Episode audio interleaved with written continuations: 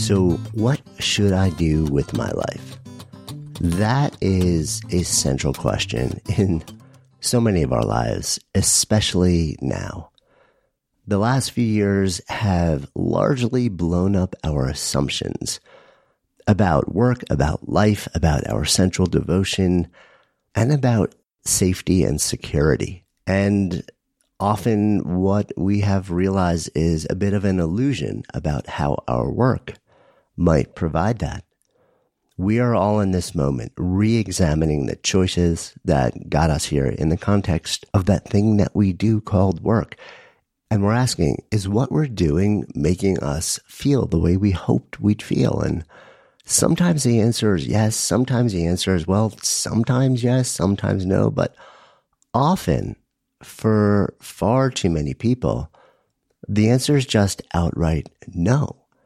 It's not making us feeling that way. Instead of meaning and purpose, joy, excitement, we feel some blend of flatlined, disinterested, uninspired, depleted, burned out, overwhelmed, and just plain done.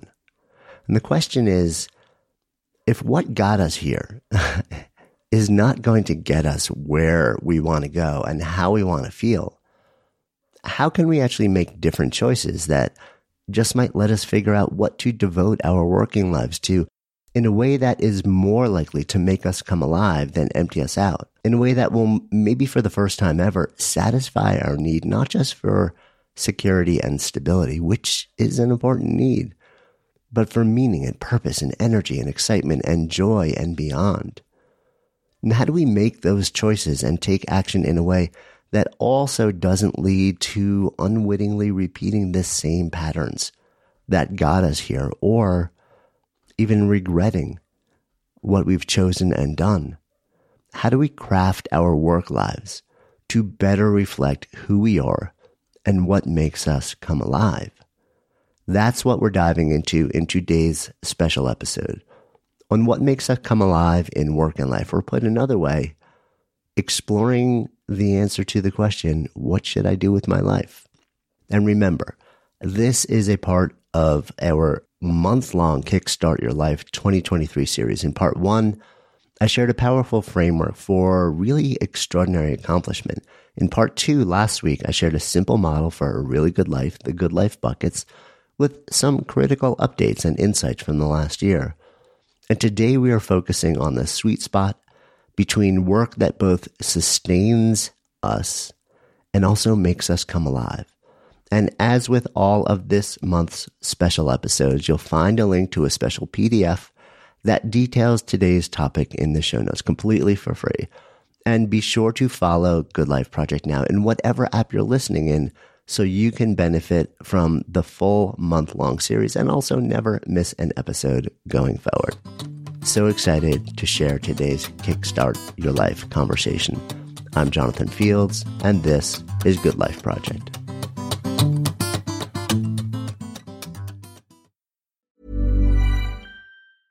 I'm Sandra, and I'm just the professional your small business was looking for. But you didn't hire me because you didn't use LinkedIn jobs. LinkedIn has professionals you can't find anywhere else, including those who aren't actively looking for a new job but might be open to the perfect role, like me. In a given month, over 70% of LinkedIn users don't visit other leading job sites. So if you're not looking on LinkedIn, you'll miss out on great candidates like Sandra. Start hiring professionals like a professional. Post your free job on linkedin.com/people today. A lot can happen in three years, like a chatbot may be your new best friend. But what won't change? Needing health insurance. United Healthcare Tri Term Medical Plans, underwritten by Golden Rule Insurance Company, offer flexible, budget friendly coverage that lasts nearly three years in some states. Learn more at uh1.com.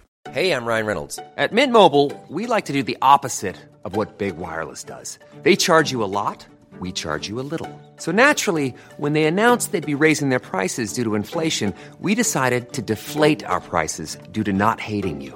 That's right. We're cutting the price of Mint Unlimited from $30 a month to just $15 a month. Give it a try at mintmobile.com slash switch. $45 upfront for three months plus taxes and fees. Promote for new customers for limited time. Unlimited more than 40 gigabytes per month. Slows. Full terms at mintmobile.com. Okay, so let's dive in. When we ask that question, what should I do with my life? we are almost always focused on this thing we call work because that is, in fact, the very thing we spend most of our adult lives doing. It is critically important to understand how to spend that time well in a way that makes us come alive. The question is, what really matters when it comes to work? What are the things that really do contribute to the way that we want to feel and the world that we want to create? And what are the things that seem to, or maybe there's a lot of sort of uh, pop lore around them, but they really don't move the needle all that much?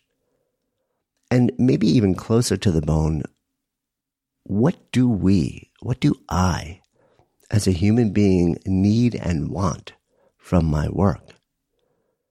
So this tends to operate on a couple different levels.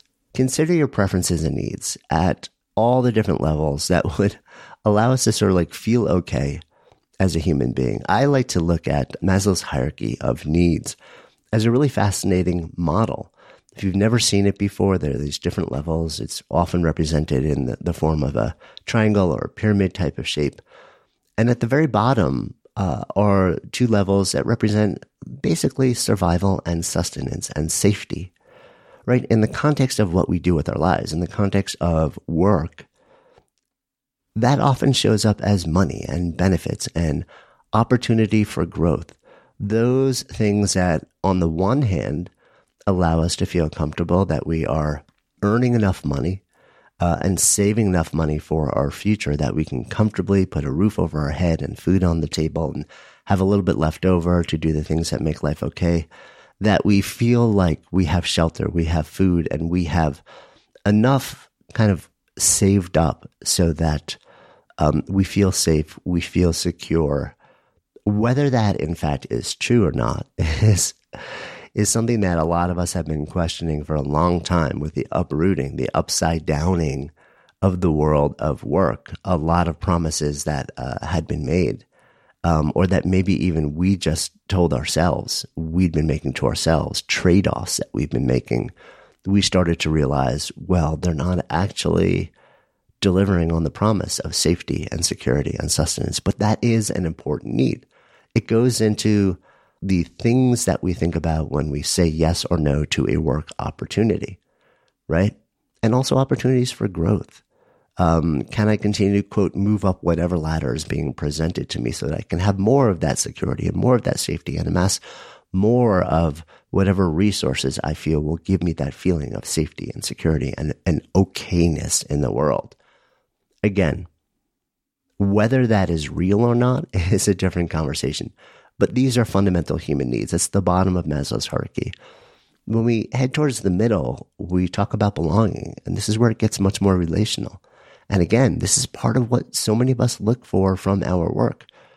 We want to know that we are in some way, shape, or form in a culture surrounded by people and in a way that honors our own social orientation around introversion, ambiversion, extroversion, how we move into and out of that culture and those groups of people. We want to feel like we resonate with them, like we belong. There's actually research that shows if, if you have literally a single good friend, in work, it profoundly transforms the nature of the experience, even if what you're doing on a day to day basis isn't all that resonant. It makes it a lot better. So we look to work very often to also satisfy for belonging these days.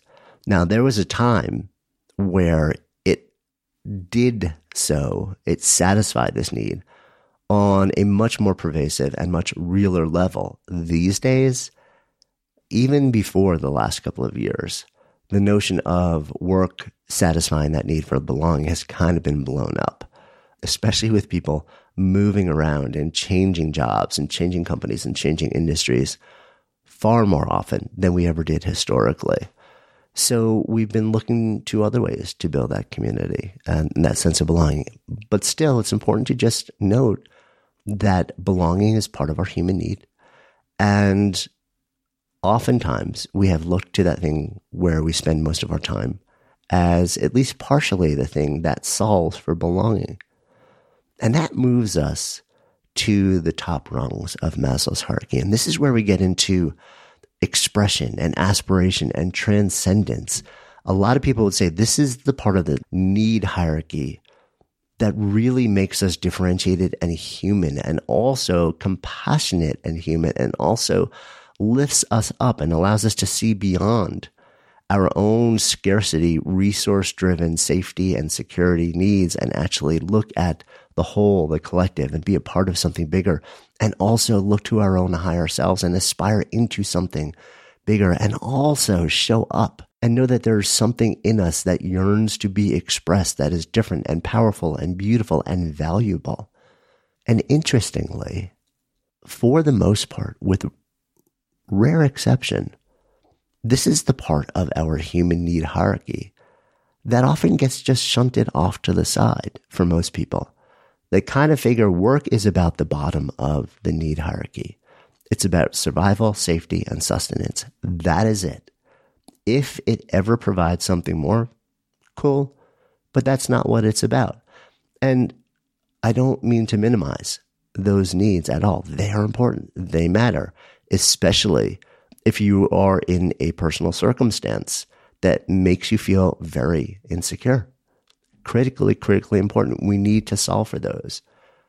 But most of us, once we've solved for those, we don't spend a lot of time thinking about the top part, the middle part, and the top part of our needs, and whether this thing called work can actually be a powerful conduit for our awakening, aspiration, self actualization, transcendence, uh, and full expression of who we are and want to be in the world, whether it can give back to us feelings of meaning and purpose and joy and excitement and energy.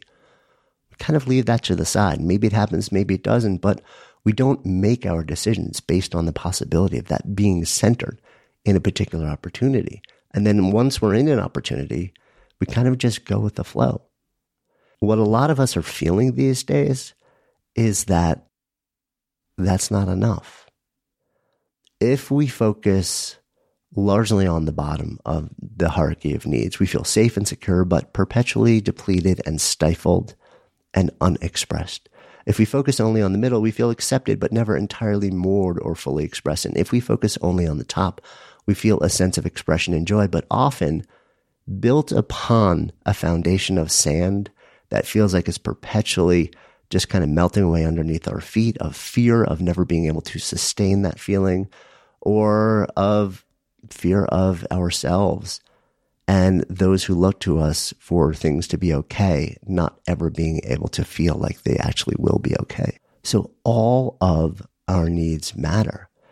And if we can actually look to this thing we call work, the thing that so many of us spend anywhere from eight to 10 to 12, sometimes 14 or 16 hours a day, sometimes five, six, seven days a week doing to actually meaningfully solve for so many of these different needs, it can transform the way that we actually experience our work.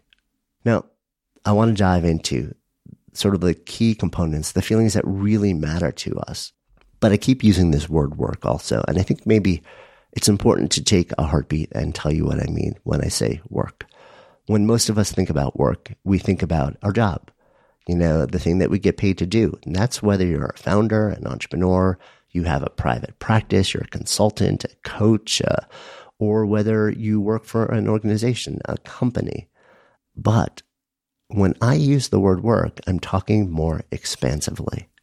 I'm talking about anything that invites you or demands that you spend a substantial amount of your time and energy investing effort in something over an extended period of time. That also can include not just the job, the thing that you actually get paid to do.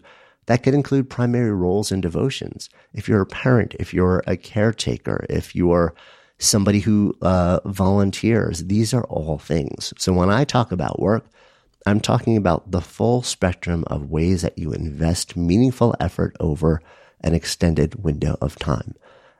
And the beautiful thing is, often it's a blend of all of these things the paid thing, the devotional thing, the volunteer thing that really gives you the feeling that you want to have. And expanding the way that we define work is also really cool because it allows us to look to solve for all these different needs that we have, not just from that one thing that pays our bills, but from a possible broader set of ways that we might invest our energy. Right? So this is what I'm talking about when I'm talking about work.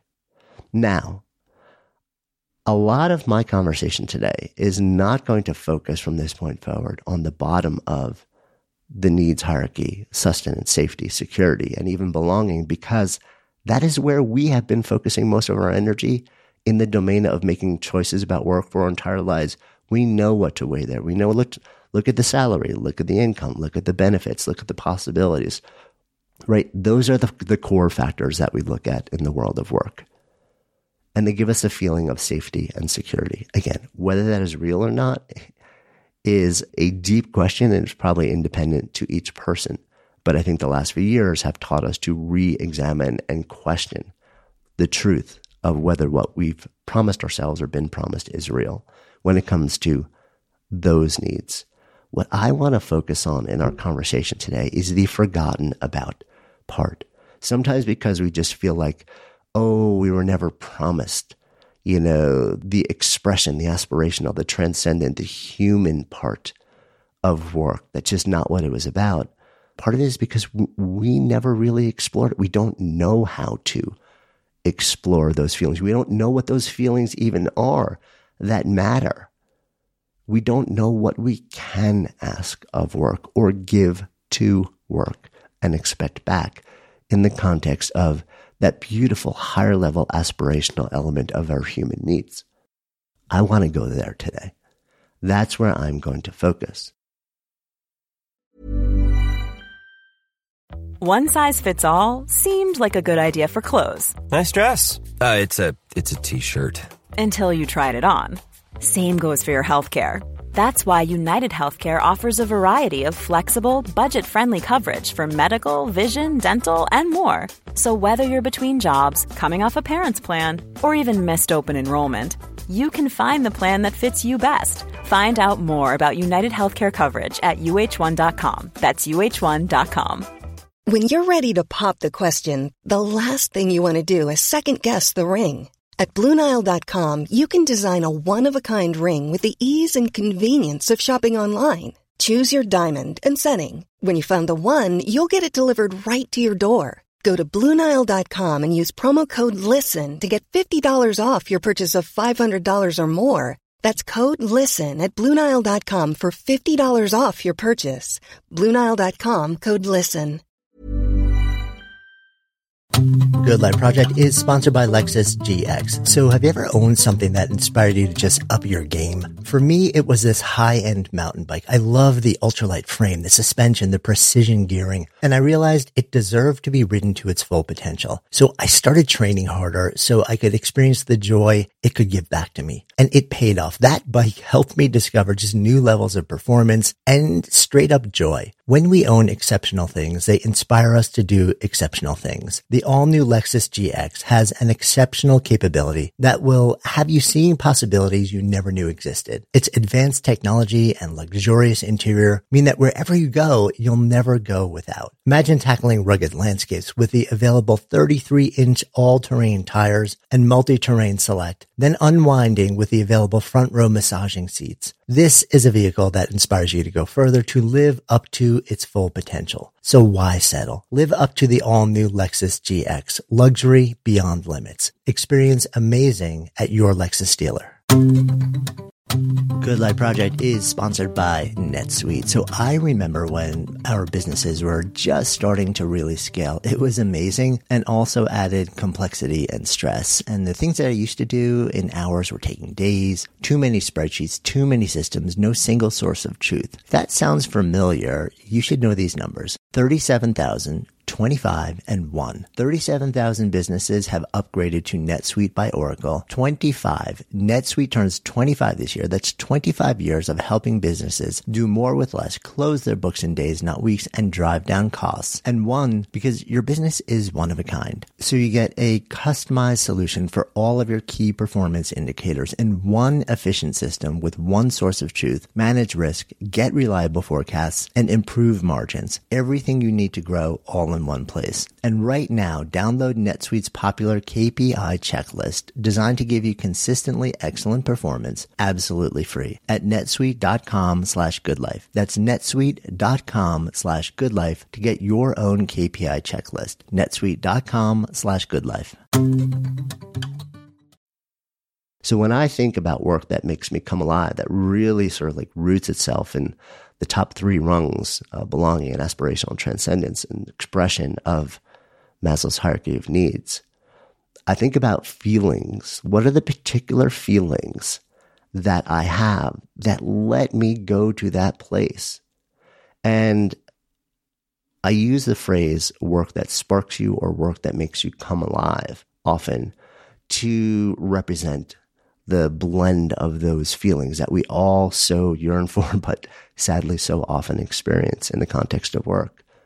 So when I use those, those two words, and I use them often interchangeably, work that sparks you, work that makes you come alive, what am I actually talking about? Well, I've deconstructed that into five contributing experiences or emotions that we want from our work if it's possible. And that profoundly change not just the way we experience work, but our lives. And that bold question that we started with, what should I do with my life? Part of the answer, again, is we want to solve for the needs on the most basic primal survival level, but we also want to solve for the feeling of coming alive or being sparked. And in my mind, in my experience, the five contributing elements are purpose, meaning, access to flow states, energy and excitement, and what I would call express potential or full performance. So let's walk through those five things so you can really understand what I'm talking about. Well, purpose. Purpose, you know, it used to be, purpose is this thing that's been kicked around for a long time. And there are a whole bunch of different things that are offered around it, what it is and what it isn't, right? But having a sense of purpose in life is effectively when you wake up and you have something that is defined that you are working towards. It's aspirational. Purpose is a verb, right? This is a movement orientation. Having a sense of purpose in life is profoundly transformational. It gives you a feeling that things actually, it gives you a reason to wake up in the morning. You know, the French term raison d'etre or the uh, Japanese term uh, ikigai effectively translate to reason to get up and do something with your day. And by the way, there is a popular trope that has been floating around the internet around that word ikigai for years that also says that it needs to be the thing that people will pay you for. Complete bunk. Um, it has nothing to do with that. The core idea behind ikigai is simply the thing that gets you out of bed in the morning. It is about core purpose. It has nothing to do with um, money or compensation.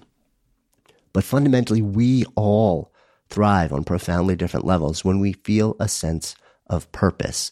There is powerful research around purpose. In fact, it shows that when you have a strong sense of purpose, your all cause risk, risk of death actually drops. Your risk of cardiovascular disease uh, substantially lowers. Your physical strength uh, stays improved with age. Literally, your risk of brain health and brain decline and your risk of Alzheimer's drops dramatically when you have a sense of purpose. Your experience of pain actually is diminished when you have a sense of purpose. So there's really powerful research. So we want a sense of purpose, not just because it makes us feel good and alive and gives us this feeling like we are doing something. We are moving towards something that we care about it literally changes your psychology and physiology and potentially even the longevity of your life having that. Now, is work the only place that we can find purpose? Of course not. We can find purpose in love. We can find purpose in all sorts of different ways, but work can be a very strong source of purpose if you center that as something that you are looking for from your work. So I would invite you to do that. And purpose is one of the five elements of that state that I call coming alive, right? Purpose relates very closely to the second state, which is meaning. In the literature and the research, it's often phrased as meaning in life. And similar to purpose, often they're sort of a, they're, they're spoken about interchangeably, but I make a distinction between these two.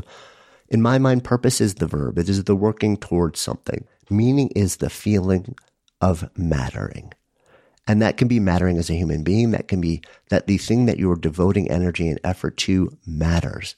So purpose is the verb, meaning is the felt experience, right? And we also have similar research around meaning. We have research that shows that it improves physical health, it improves mental health, increases life satisfaction or subjective well being.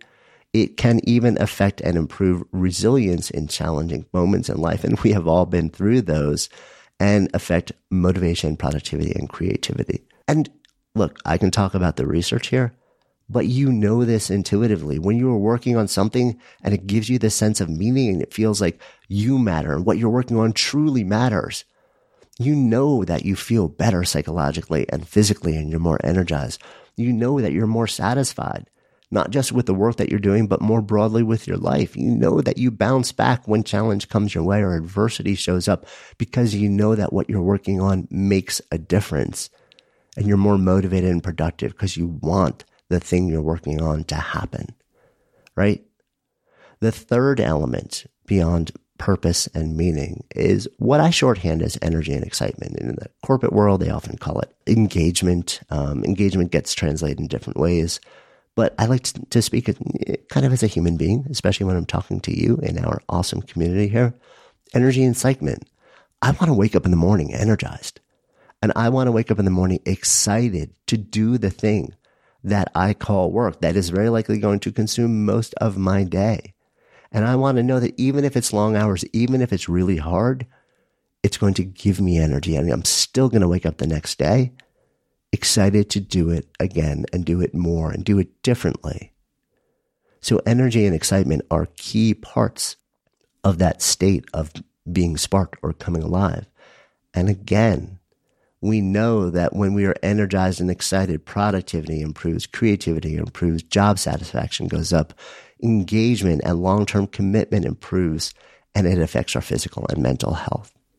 Right? We find ourselves wanting to work rather than loathing it. And by the way, if you are energized and excited by your work and you happen to be in a leadership context in any way, shape, or form, there's a phenomenon known as emotional contagion, which tells us that that energy and excitement will literally infect the members of your team. Um, just the same way that if you show up depleted and de energized, that will become the overwhelming energy of your team as well. So, in a leadership context, it's critically important too. And that brings us to our fourth contributor to that state of being sparked or coming live. And this is flow. Now, the state of being in flow, of the seminal research around this from uh, Mihai Csikszentmihalyi, who uh, passed just a few years back, identified this state uh, as being one where you effectively you completely lose track of time you become absorbed in the activity you often can no longer distinguish between the thing you're doing and just your essence you become hyper effective hyper productive hyper creative hyper efficient um, and there's a sense that is almost beyond emotion of embodied bliss that we just want more and more of in our lives.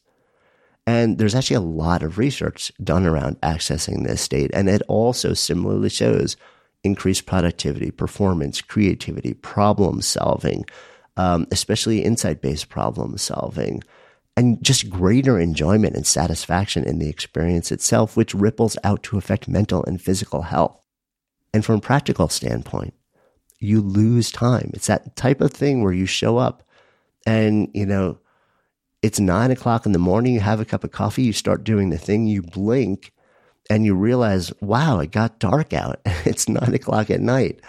Not because you had to do the thing or were tethered to your chair or, you know, it, because it was, you were so lost in this state of flow. It was so in this immersive place that you just lost time it's an incredible experience to be in.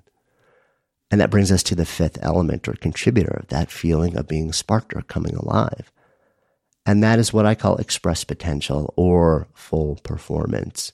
They kind of weave together. And it's that feeling that there is nothing in you that is being held back on the level of capabilities and skills, but also identity, who you are. There's no sense of being stifled. There's no sense of being capable, but you just can't access or figure out how to unlock that capability, it is all being unlocked. It is all being brought to bear. It is all contributing to the thing that you've been doing. And when we do that, again, when we can stand in that place and work from that place, we're happier, we're more fulfilled. We have everything that is just sort of like pouring out of us. We feel like also that we're no longer laboring under the weight of propping up dual personas, dual identities, of trying to figure out or be feeling potentially and perpetually frustrated by the fact that we can't quite be who we want to be and bring all that we have that's available to us to the thing that we're doing. When we can unlock that, it is incredibly powerful. So each of these five states alone, they give you access to experiences and feelings that profoundly enhance our lives. And when you experience them together, as I mentioned, I call that being sparked or coming alive. It's what happens when you invest your energy in a way that makes you feel alive with meaning and fueled by purpose and lost in flow and you're energized and excited, even when it's really hard and able to fully express yourself and your potential.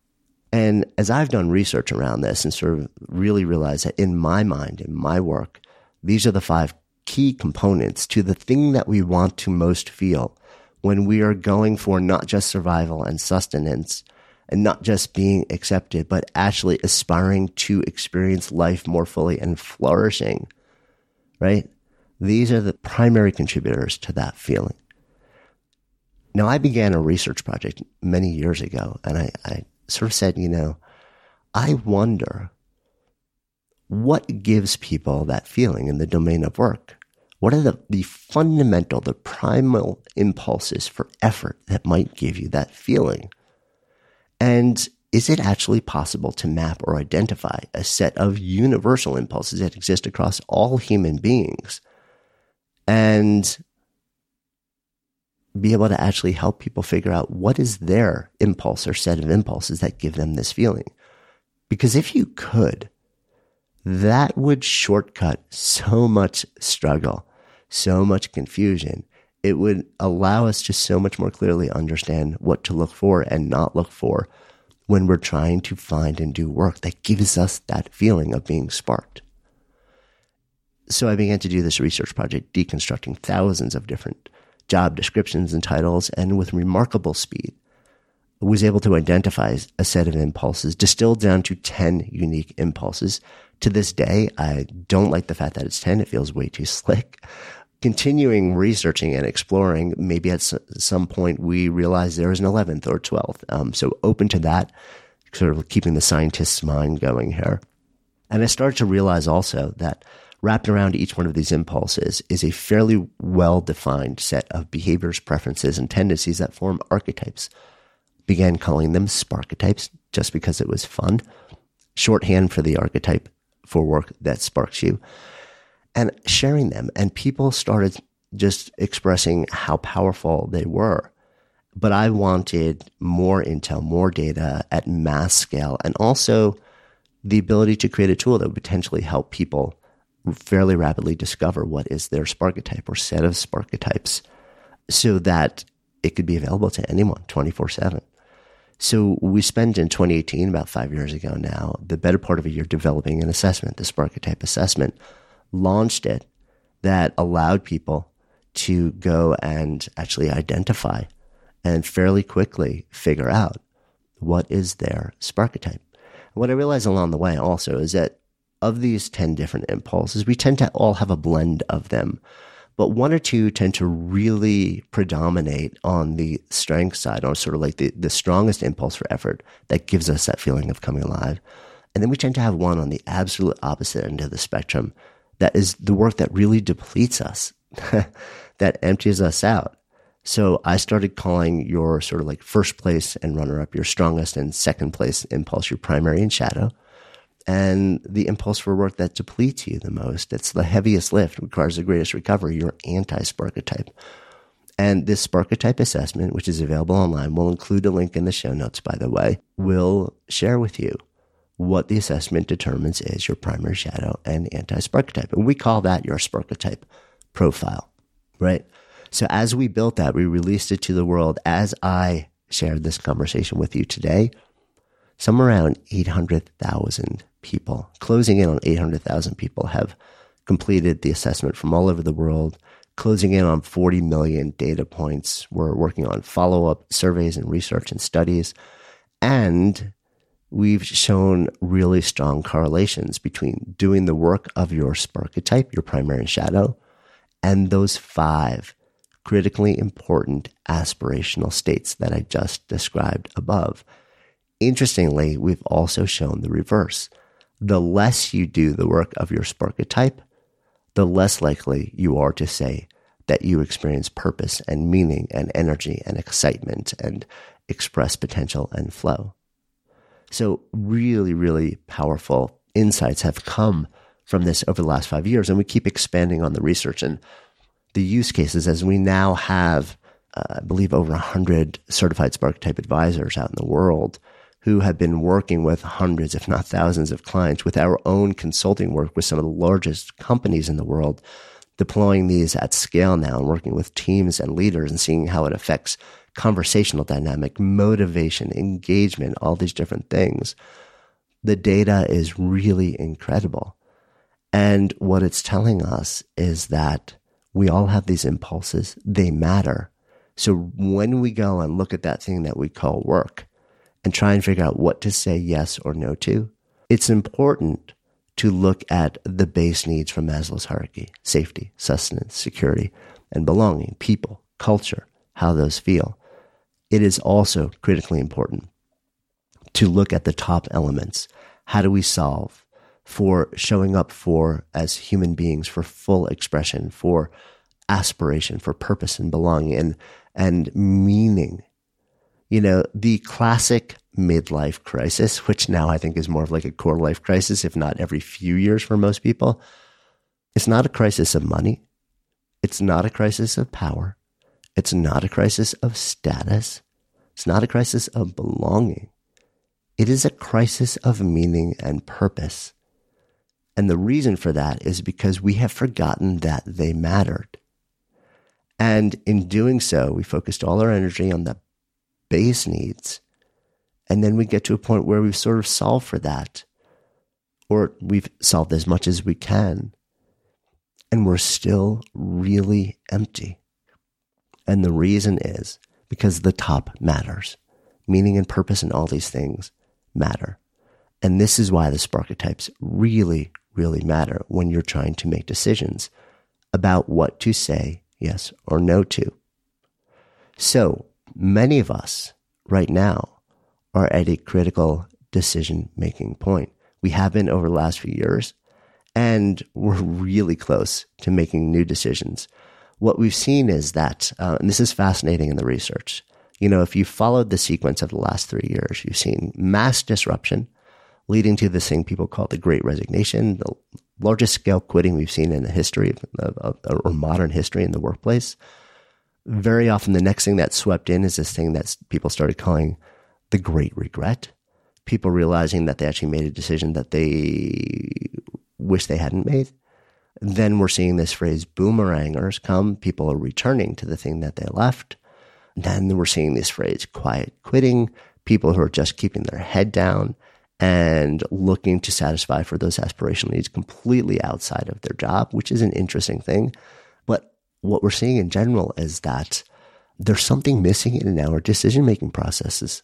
You know, what if we could actually before we make a next move, when we're considering either changing our careers or reimagining the very thing that we're currently doing, if it that's even possible, and for many it is, by the way, what if we actually approach those decisions differently? What if we approach them from a better informed place?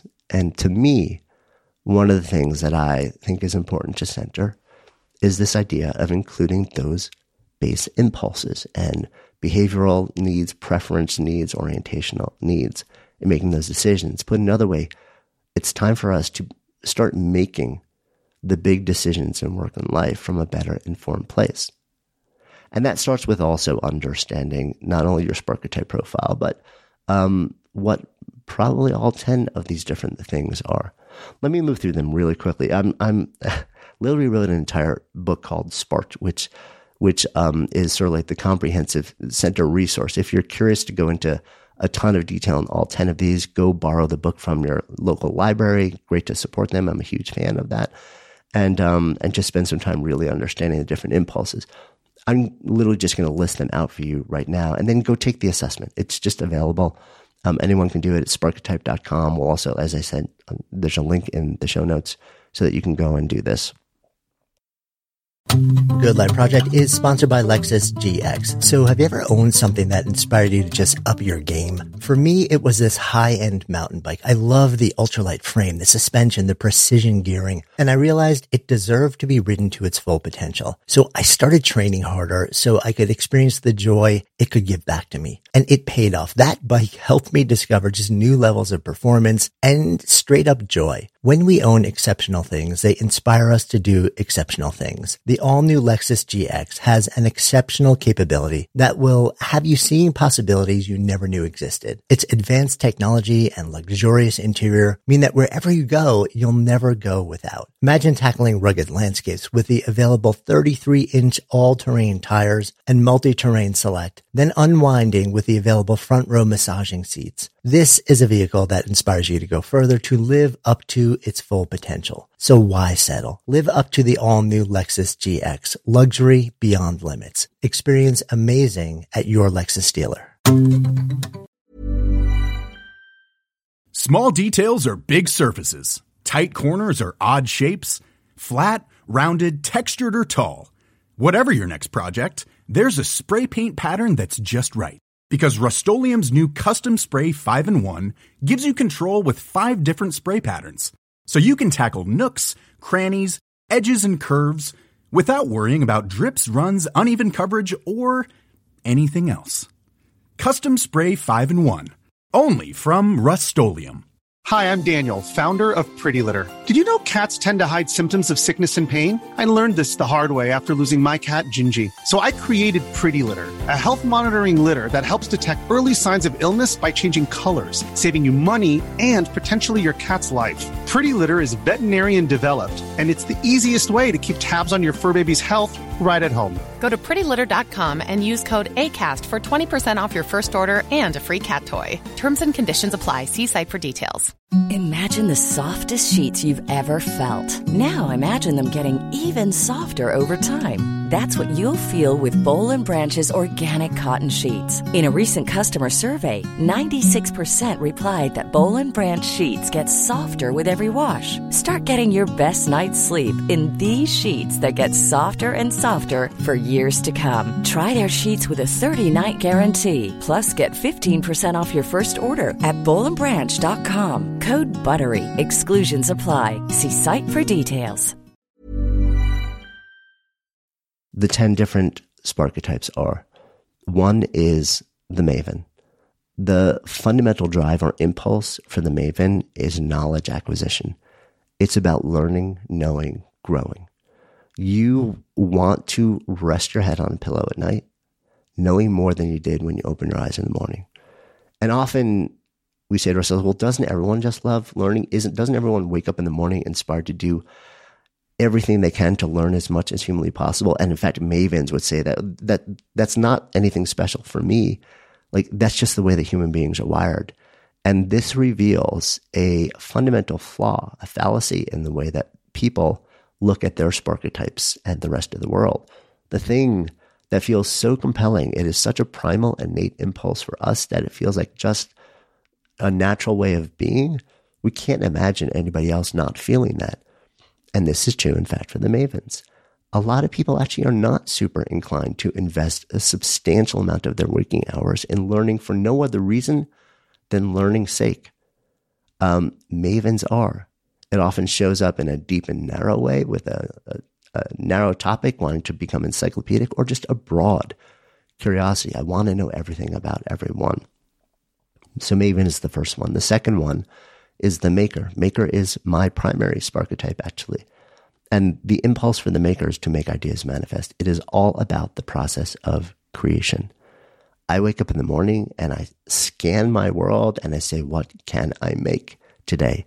Been that way from my earliest memories, cobbling together things in the basement. Uh, soon as I was old enough, having my parents drive me to the local junkyard in the town I grew up in, throwing bike parts into the back and duct taping them together into Franken bikes. Um, moving through life, it's turned into books, companies, experiences, art, uh, media, brands, uh, gatherings, all sorts of things. The process of creation animates me like nothing else. That is the maker for you. Behind the maker, we have the scientist, and the impulse for the scientist is to figure things out. It's all about complex problems, puzzles, burning questions. You latch onto something that needs figuring out, and you will go hard and you'll go deep into it. You'll invest a ton of energy and sometimes resources simply to get to the solution or the answer. And that solution or answer, by the way, may have huge benefit for other people, which you love. And it may be why you're compensated for doing it if it's part of your job. But it's actually not why you do it. You do it simply because you love the burning question, which brings us to the essentialist, the fourth one. The impulse for the essentialist is creating order out of chaos. It's about creating systems, process, clarity, utility. Often the essentialist experiences this when they're performing these functions at their highest level as elegance and beauty. Essentialists and the essentialist type of work is something that comes so naturally to them, they very often don't understand how this is an impulse that is valuable. It's just what they do and who they are. And it's probably been that way for most of them for their earliest memory. They're the ones who are lining up their stuffed animals and cleaning their rooms from the earliest days. um, the work that essentialists do is wildly valued in the world of work and they are sought after and very often over sought after because once people realize they're both good at it and skilled at it and love doing it and nourished by it, everybody else wants to give them their essentialist work. So boundaries are really important for essentialists, by the way. Behind that, we have the performer. Now, the performer is interesting because the fundamental impulse there is animating and energizing an interaction moment, or experience. In the early days, often kids who show this impulse are channeled into the performing arts, and that becomes viewed as sort of like the primary way that this gets channeled. You have to be a quote performer. That is not, in fact, true. Many people start out that way. That tends to be a socially acceptable way that the impulse gets channeled for kids. As adults, it actually is often stifled because it leads people to be front and center in a way that culturally sometimes people aren't comfortable with. But this performer impulse can be front and center. It can also be behind the scenes. It can show up in a business development conversation or in a sales conversation. It can show up in speaking or presenting or facilitating. It can show up behind a bar. It can show up as a teacher. It can show up as a parent, right? It literally can be expressed in almost any domain and context. So look beyond just the sort of like the very limiting thing of the title of performer and explore all the different ways that can be expressed. Next to that, we have the warrior. The warrior is all about uh, gathering and leading from where we are now to a point that is deeply desired. And we use that nomenclature because there is a fierceness. There is a fierceness that always attaches to this impulse.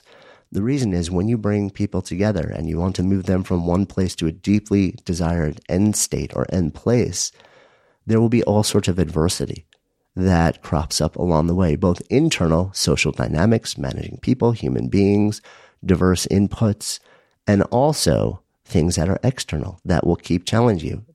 And so there's a, a certain benevolent ferocity that tends to accompany this impulse. The impulse to gather, organize, and lead, by the way, is different from the skill set of gathering, organizing, and leading, as it is for all of these. It's important to make that distinction. Anyone can gain the skill set to be really effective at gathering, organizing, and leading. The warrior, we're talking about the innate impulse to do it simply for the feeling that it gives you. Behind that, we have the sage. Now, the impulse for the sage is to awaken insight. It's about illumination. It's this feeling that I know something and I want you to know it too. But I don't want to just tell you. I want to also really understand that. You get it. You understand it. You grok it. It's, you know, there, there is insight that happens, not just information. This often is channeled into the world of teaching in some way, shape, or form. But again, like all of these impulses, they can show up and often do in nearly any way, shape, or form, role, job, title, industry, or company. Behind the sage, we have the advisor. The advisor is all about guiding others. It can be an individual, a team, a group, a community, a company through a process of growth. It is a deeply relational impulse. It starts generally with creating a container of trust and safety and then walking beside these individuals, groups, communities, teams as they move through a process of growth. It is incredibly powerful impulse and again, deeply relational and deeply service oriented. And that moves us into the advocate. The advocate is all about championing ideas, ideals, uh, communities, uh, individuals, whatever it may be. It's this impulse that says, I see something. And maybe it's an individual who is not giving, being given the attention um, that is due. Maybe it's an idea that is not being championed or centered or talked about in a way that you feel is right and fair. It tends to be a very strongly justice oriented impulse. And it shows up in a way that is, can be extremely demanding. And it often shows up very early in life. The interesting thing, and we see this in the data, is that very early in life, it's often viewed as a negative. You know, you are the person who just can't stop arguing about this or, you know, is demanding this or demanding that, or when you quote, haven't earned the right, you're just a kid. And then later in life, it becomes a really powerful impulse when it's put behind something that is deeply meaningful, especially at scale. When you think of advocates, well, of course, that's activists and lawyers. Again, never just sort of like settle for the core of or the obvious descriptions. This impulse shows up everywhere and can show up pretty much anywhere and everywhere. And that brings us to the final of the 10, the nurturer. Now, the nurturer's impulse is all about elevation. It's lifting others up. It's giving care and taking care, often when others either won't or can't. It is seeing somebody else's deeply empathic impulse. You often see and feel other people's discomfort, unease, suffering, and pain, and you must do something about it. You're deeply compelled to help people feel better, to let them breathe again. Because it is so deeply empathic, it is also the type of thing where it's very outflow oriented and you can become drained and depleted and empty very quickly if you don't exercise this impulse in a healthily boundaried way and also devote meaningful energy to your own energetic renewal and resourcing along the way. So th- those are the 10 the 10 sparketypes. They show up again in combinations as primary and shadow, sort of like your strongest and your next strongest, and also on the other end of the spectrum as your anti sparketype, your heaviest lift. For example, my sparketype profile is maker scientist as my primary and shadow. My primary drive is to make ideas manifest. I am driven by the process of creation. The scientist is my runner up or secondary impulse, which often also helps you do the work of your primary at a higher level. So my scientist, you know, I swap on the figuring out the problem solving hat when I'm making something and I hit a wall or I need a problem solved or I need a solution. And then as soon as I figure that thing out, I get back to the generative state of creation, of making. My anti is the essentialist that is creating order from chaos. I love when I benefit from the work of essentialists and we have like really powerful and effective systems and processes and efficiency. Um, we have that in our podcast, actually. Uh, our producer is an essentialist. We have a stunning editorial calendar and technology set up behind the scenes to manage what can often grow to somewhere around 40 different episodes in production at any given time. And it's all manageable because of the work of the essentialists. But for me, when I actually have to do that work, it makes me want to cry. It is deeply depleting and I require a lot of recovery. Now, as a lifelong entrepreneur, multi-time founder who's bootstrapped pretty much everything that I've done, I have found myself many times over having to do that work simply because I'm not resourced on a level in the beginning days of a company to have everyone do it. it tends to be the thing that I move away from as soon as I am better resourced and bring others where that is their innate impulse in to do that work. It makes us all happier. Those are the 10 impulses and how they tend to pair together. Now, let's circle back to where we go from here and what we do with all of this, right? Because I started out a conversation today saying we are in a moment where we're being invited to re examine the choices that we've made. For generations, we've focused on the bottom of Maslow's hierarchy safety, sustenance, security. It matters. Again, I am never going to discount that. And it matters differently to different people in different circumstances.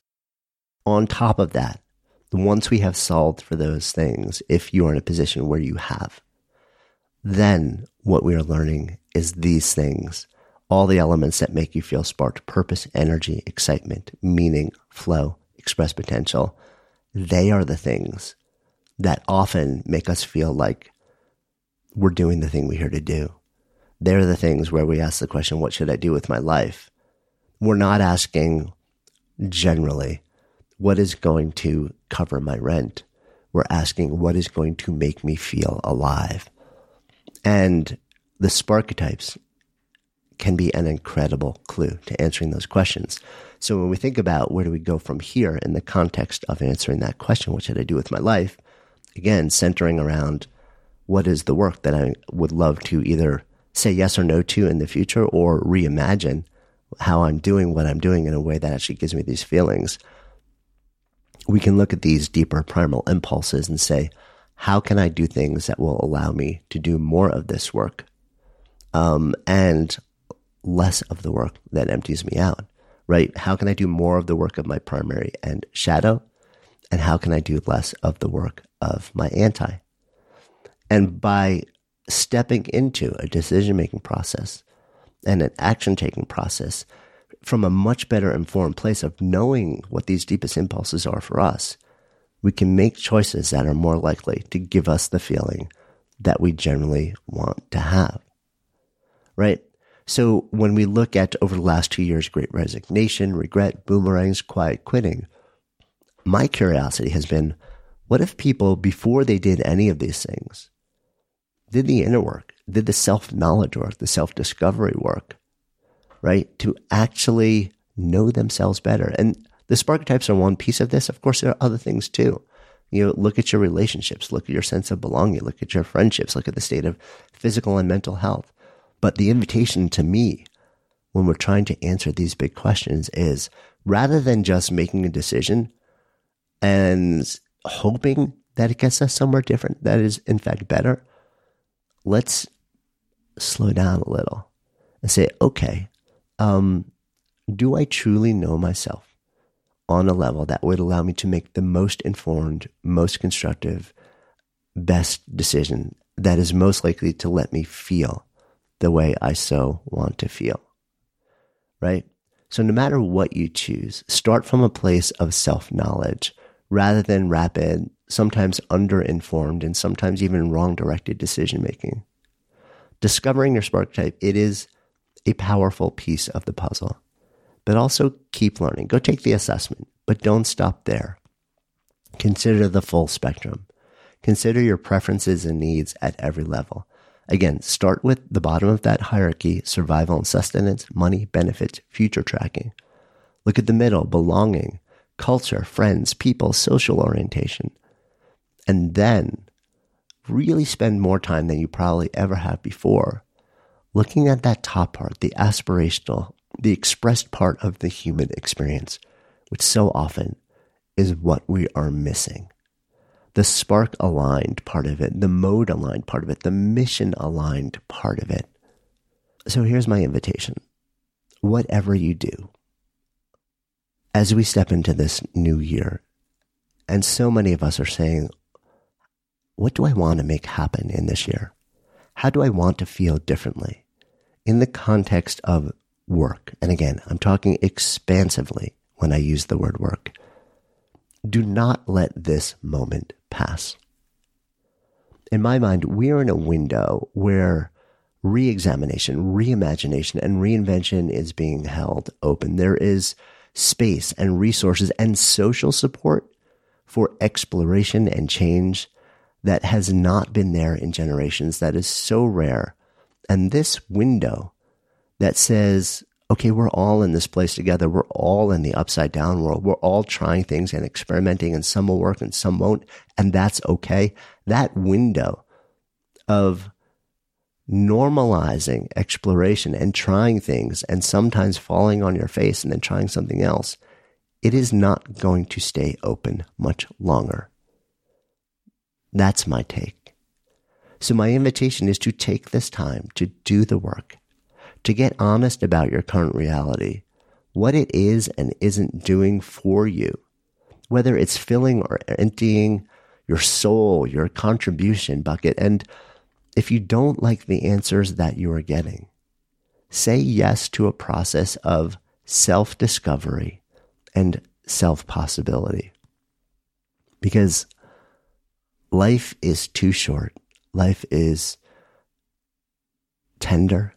Life is sometimes fleeting, as we've all seen recently, and too uncertain to while away the days, the hours, the weeks, the months, the years, the decades, hoping to maybe someday get to a place where you can do the thing that makes you come alive, or even just a little more of it. Yes, honor the very real life circumstances that you're in. The reality, the limitations, the constraints. We all have our truths. We all have our history. We all have differing levels of access and resource and ability. We are who we are, and we've come from where we've come to this moment. Honor that, respect it, but also honor the possibilities that often are equally, if not more constrained, not by external circumstance, but simply by the inertia of the past and a fear of the unknown. You don't have to do anything big or scary or risky or disruptive. Take your time, one step at a time. It begins with simply saying yes to a process of self discovery, a process of learning, a process of examining what is real for you and who you are and what matters to you. And if you feel compelled, then building on that by running these tiny little experiments to validate or invalidate what types of things will give you the feelings you want to feel.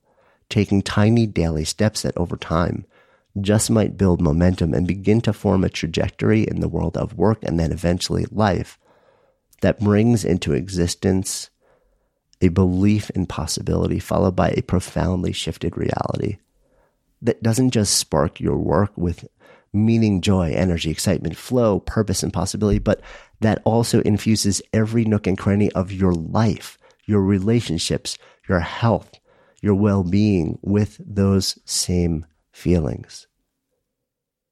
It starts by simply saying yes to knowing ourselves better the first part of answering the question, what should I do with my life, is actually asking a different question, which is, who am I? What do I care about? What makes me come alive? Once you figure those things out, then you can start to say, well, let me try this. Let me try that. And knowing who you are and what makes you come alive and also what empties you out puts you in a much better informed position to much more clearly understand what to try, what to say yes to, what to say no to, how you might be able to reimagine what you're currently doing in a way that lets you keep that safety and security, but get so much more of the expressive side of things, make you come alive. Or whether you're at a moment in time where it makes sense to look at something entirely new and different. And then if you follow that path, what needs to be there in order for it to make you come alive. Knowing yourself on a profoundly different level lets you shortcut, lets you accelerate the path to the feeling that you want to have from the work that you do in the world and get you so much closer to the answer. What should I do with my life? This. So that is my invitation. Do it first for you. Be gentle, be forgiving, give yourself time and space and grace, but do it and then Do it for those who maybe look to you to model how to be in the world. And then for those who might benefit from the genius, the magic, the brilliance, the impact, the joy, the beauty, the grace that you'll create when you show up sparked in a world that yearns for and needs you, your essence, more than ever. So I hope you found this an interesting and potentially even provocative starting point for your exploration of that question what should I do with my life? It starts with the question of who am I? What makes me come alive? What empties me out? That is the foundation of the bigger question. And I am so excited to see how you step into it and share in your journey as we all head together into this new year. As always, it's my pleasure being with you. If you haven't already done so, please go ahead and follow Good Life Project in your favorite listening app. And if you found this conversation interesting or inspiring or valuable, and chances are you did since you're still listening here, would you do me a personal favor, a seven second favor, and share it? Maybe on social or by text or by email, even just with one person. Just copy the link from the app you're using and tell those you know, those you love, those you want to help navigate this thing called life a little better so we can all do it better together with more ease and more joy. Tell them to listen. Then even invite them to talk about what you've both discovered because when podcasts become conversations and conversations become action, that's how we all come alive together. Until next time, I'm Jonathan Fields, signing off for Good Life Project.